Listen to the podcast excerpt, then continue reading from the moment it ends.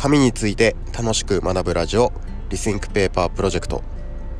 このラジオは紙の歴史やニュースなどを楽しく学んでこれからの紙の価値を考えていこうという番組です。この番組は清水志向株式会社の清水聡がお送りいたします。本日もよろしくお願いいたします。はいちょっと前回から間が空いちゃったんですけれども、えー、皆さんお久しぶりです。えっ、ー、とですね実は先週、えー、展示会で東京に行っていまして、えー、久々の東京で、えはしゃいじゃいました。本当に申し訳ございません。えっ、とこちらの展示会はというとですね非常に好評でしてあの新製品の土に帰るピクニックシートシトン。それから、えー、清水志向の上見本帳手などを展示しました、えー、新製品のシトンに関しましては SNS で見ましたとか新聞で読みましたというお声もいただいてあのー、本当に嬉しい限りですね、えー、製品自体もそうなんですけれどもアイデアとか技術にも評価をいただきましてうちの商品とコラボしたいですねなんてお言葉もいただきました。それから清水志向の紙見本帳手、えー、こちらもかなりの反響をいただきました、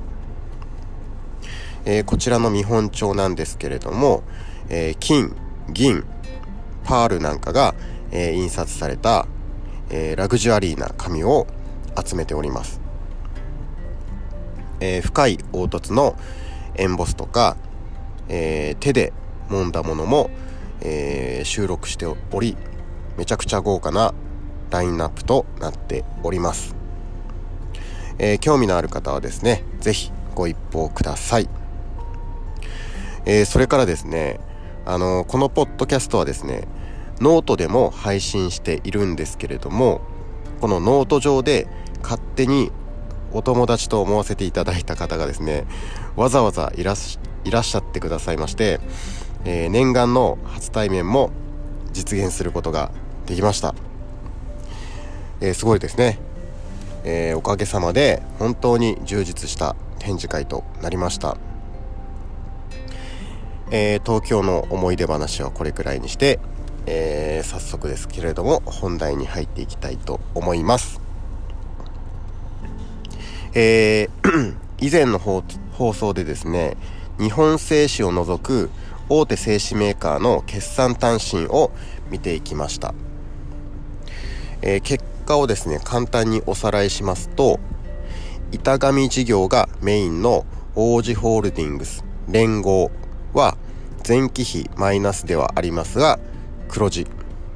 一方で紙事業がメインの大王製紙は赤字。となっていました。えー、原燃料の高騰が続いた今年はですね製造に多くのエネルギーを必要とする紙業界に大きなダメージを与えました、えー、各社ですね値上げなどによる改善を図りましたがそれ以上にコスト上昇の影響が大きい状況となっております、えー、特にですね需要の衰退が著しい紙事業。これはですね新聞用紙とか印刷情報用紙などですねをメインとする会社はコスト上昇と需要減のダブルパンチで非常に厳しい状況となっています、えー、ここまでがですね前回のおさらいです。さて、えー、業界2位のですね日本製紙の決算単身が出てきましたので見ていきたいと思います。えー、日本製紙はですね先ほどの事例でいくと紙事業がメインの会社です。つまりですねコスト上昇プラス需要減のダブルパンチというわけです、えー、それではですねそんな日本製紙の決算単身を見ていきたいと思います、えー、日本製紙の決算単身、えー、2022年4月1日から12月31日ですね。こちらはというと、えー、売上高が8494億円、えー、前年比でプラス9.7%、えー、営業利益がマイナス227億6600万円、えー、経常利益が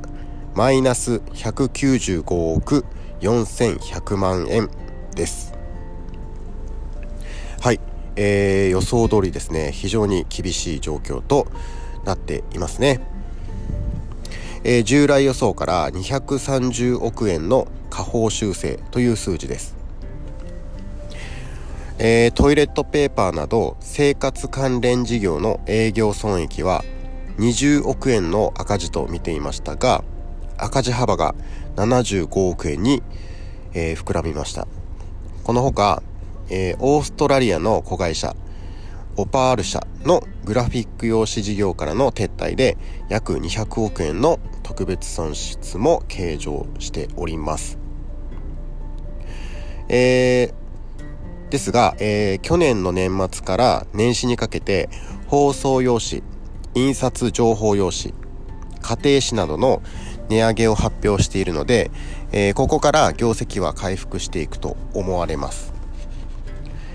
まあ、とはいえです、とはいえですね、まだ第4四半期を残していますけれども、今年はですね、製紙メーカー全体にとって非常に厳しい1年になりましたね。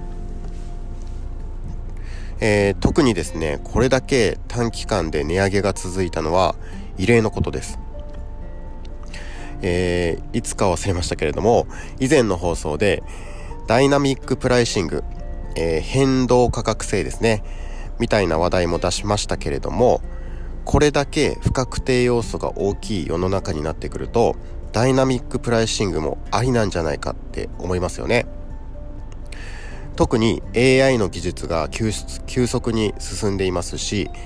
AI が過去の販売実績、在庫状況、えー、他社の価格などを比較分析して価格を変動させるシステムが、えー、製紙業界でも出てきても、えー、良さそうですよね。えー、製紙業界全体でこのシステムが導入されれば今期のようなコスト高にも対応できます。えー、まあそうなるかは別として個人的にはそうなってほしいなと思っております。はい。というわけで今回は以上となります。今回の放送が役に立ったと思った方は、是非番組のフォローやいいねをしていただけるとすごく嬉しいです。それから番組への質問やコメントも募集しております。概要欄に貼ってある会社か僕のインスタグラムからメッセージで送ってください。必ず読ませていただきます。それでは本日も最後までお付き合いいただきましてありがとうございました。